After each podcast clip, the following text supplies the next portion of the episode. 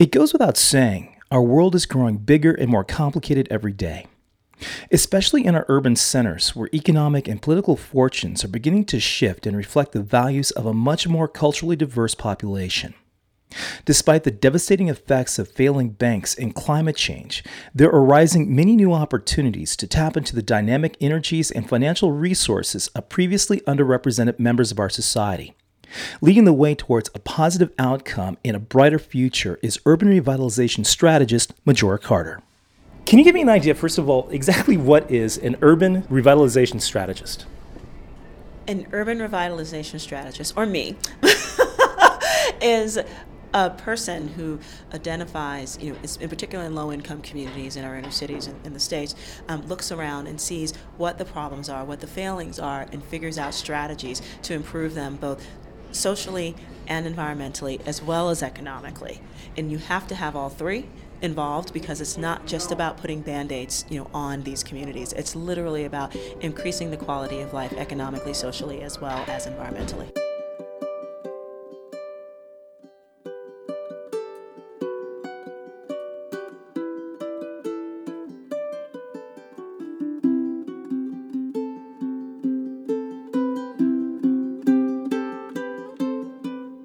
Majora Carter was the keynote speaker at the biennial breakfast meeting of the Outdoor Industry Association during the 2013 Outdoor Retailer Winter Market in Salt Lake City, Utah. Sharing her thoughts on strategies for urban revitalization, she impressed upon those in attendance the importance of reaching out to underserved communities, in particular people of color.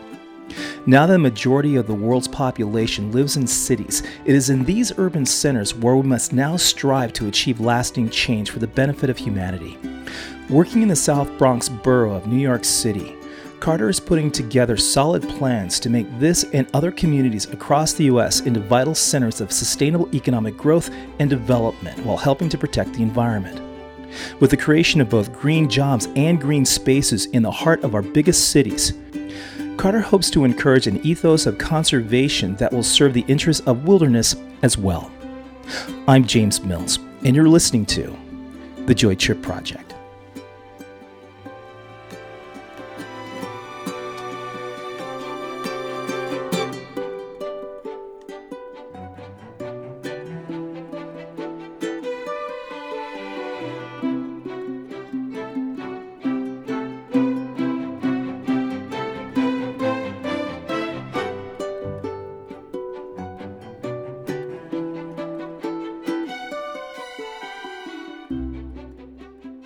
Now, the bulk of your work right now is in the South Bronx. Now, you, you work internationally, but specifically in the South Bronx, what exactly have you done to revitalize that particular urban setting? Sure. Um, we literally wanted to sort of flip the script on what was considered development in our community. So much of it was actually around noxious facilities and burdensome things of that nature, waste facilities, power plants, etc.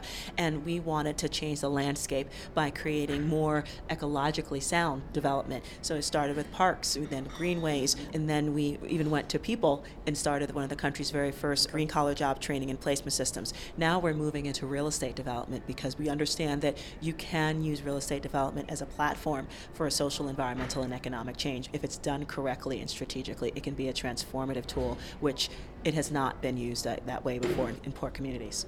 So, what's the disconnect? How is it that we even need to have someone like you tell us that the spaces that we occupy, perhaps as residential areas or as businesses, require some type of revitalization? The disconnect is that there are really low expectations placed on poor communities in general and the people that are in them the electeds that allegedly support them the regulators that you know are supposed to be regulating them.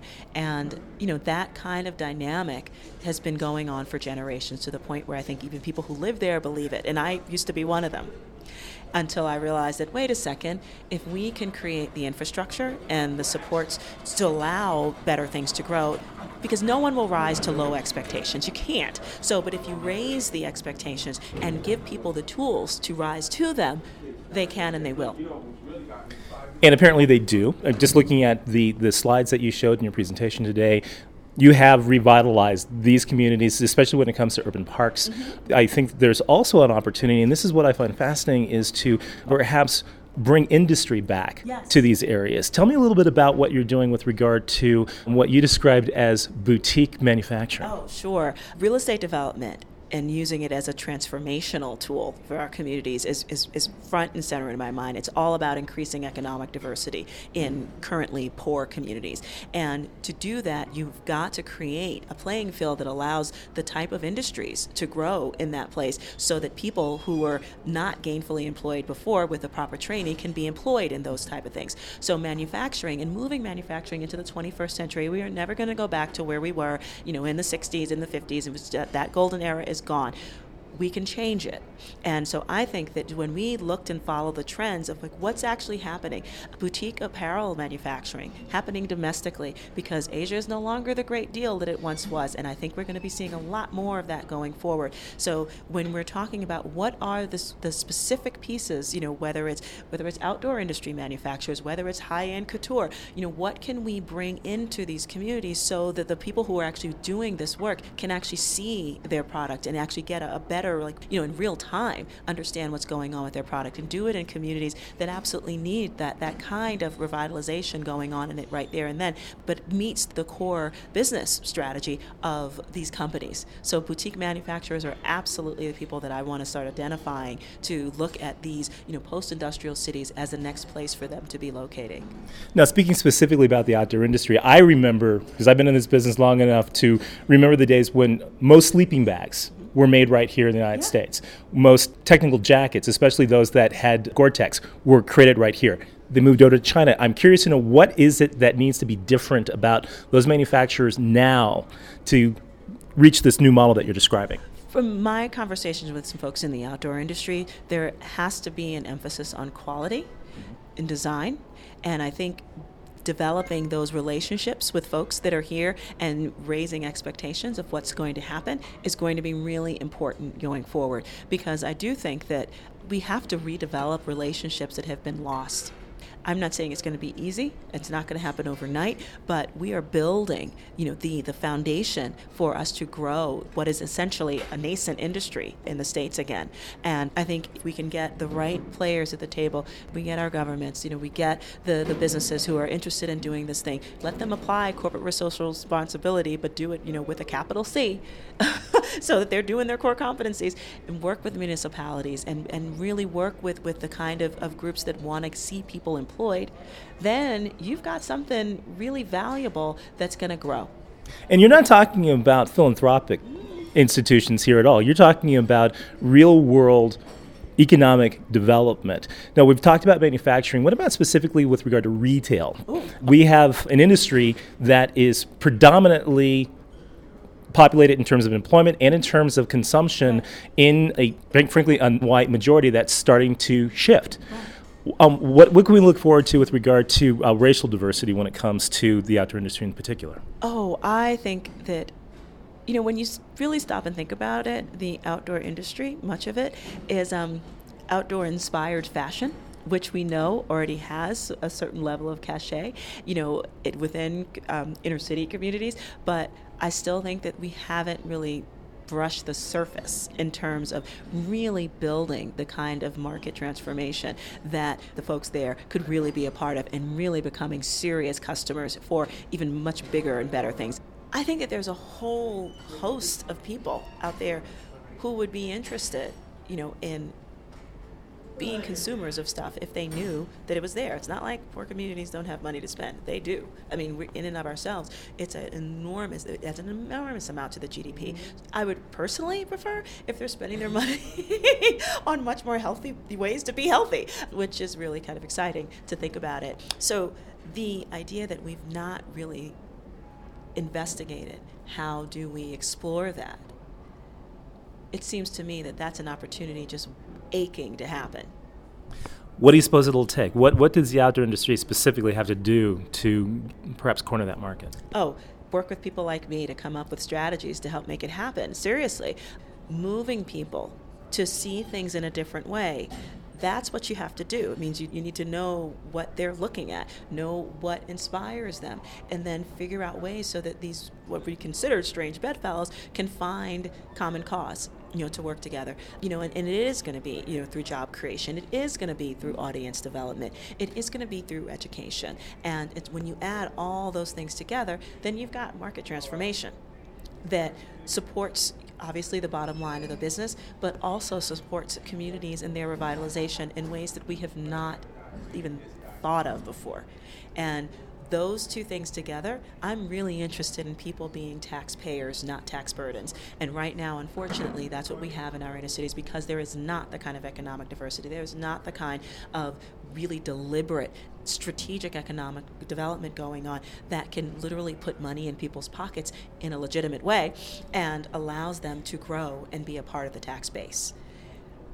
I want to support a tax base by supporting local economic development. I think the outdoor industry can play an enormous role in helping to make that happen in areas that there's been far too little positive economic development happening. Now, you're clearly very enthusiastic about this, and I think that you have a lot of really great ideas. What do you see as some of the problems or some of the pitfalls that lie in, in wait for what you have planned? Um, you know, it's it's bizarre, but I don't see that many pitfalls to tell you the truth. Because you know, at least what's been so encouraging to me here about the Outdoor Industry Association and folks that have been around with it is they see and they understand that America's demographics are changing. And it's not, honestly, for lack of being PC, sorry about that, but it's not like done in this like really bizarre, you know, white guilt paternalistic way. It's just like, you know what? Times they are changing. We need to roll and let's figure out a way to roll. And I respect that so much. And so I'd love to partner, you know, with these folks and go to municipalities and be like, look, we want to invest in these type of communities because this is going to support business development in your city. I think that is a powerful combination, you know, to do. I think it's also great when you bring in utilities who are just like, how do we create, you know, how do we like reduce demand because we know we're not going to be able to build power plants, so we have to figure out ways to like support, you know, our own business model here. Maybe we should be thinking about ways to to reduce energy consumption and support people to do that so that it, it actually helps us in the future. You know, maybe conservation groups also because they're also seeing, you know, the, their their their main clientele, frankly, you know, the, like the aging and white baby boomers who are dying off and who don't see national parks, you know, because they're dying, you know, as as valuable as they once did. And guess what? American demographics are getting darker and more urban, and they may or may not go to those places. We still want people to care about them, which means you start building places for nature where people live so that there is a connection and so that there's value everywhere. And so, again, all strange bedfellows, sometimes they've never talked before, but bringing them together in ways that ultimately support and improve the quality of life, economic and otherwise, in these communities is the way that we can change the world. Okay, so what's the first next step? What do we, what do, we do first? I've got a whole stack of business cards. and on my next trip, I'm going to sit and, and type up to people and just be like, how can we work together? Because I really, I feel really both empowered and impassioned, you know, to help this industry help us. Because I think I'm going to be able to help them. So when we can find common cause that way, and we're both looking at we're looking at our own self-interest through the eyes of someone else's self-interest, guess what? Powerful, wonderful things can happen. And I'm excited about this the prospect of building climbing walls in inner city communities around the country and having that be the first access, you know, for a kid in our community to then go climb, you know, Denali. Because they know that there's a, that there's a link. I mean, how cool is that? How cool is that? Being, buying the gear, then going someplace else and doing it. I just those type of things just like give me chills. It really does. Yeah, we've got a long way to go, but I think we're sitting at such a beautiful moment where things, great things, could change.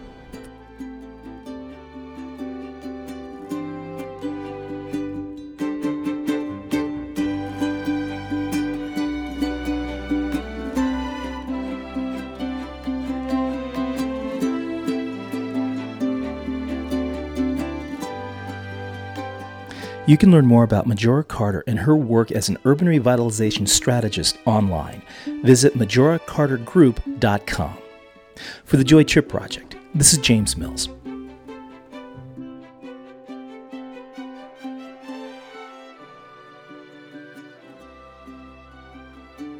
New music this week by Jake Shimabukuro. check out his latest album, Grand Ukulele, available now on iTunes. The Joy Trip Project is made possible with the support of sponsors Patagonia, Rayovac, the New Belgium Brewing Company, and the outdoor retailer Winter Market. Visit their websites on my website at joytripproject.com. Thanks for listening, but you know, I want to hear from you, so please drop me a note with your questions, comments, and criticisms to info at joytripproject.com. Go be joyful, and until next time, take care.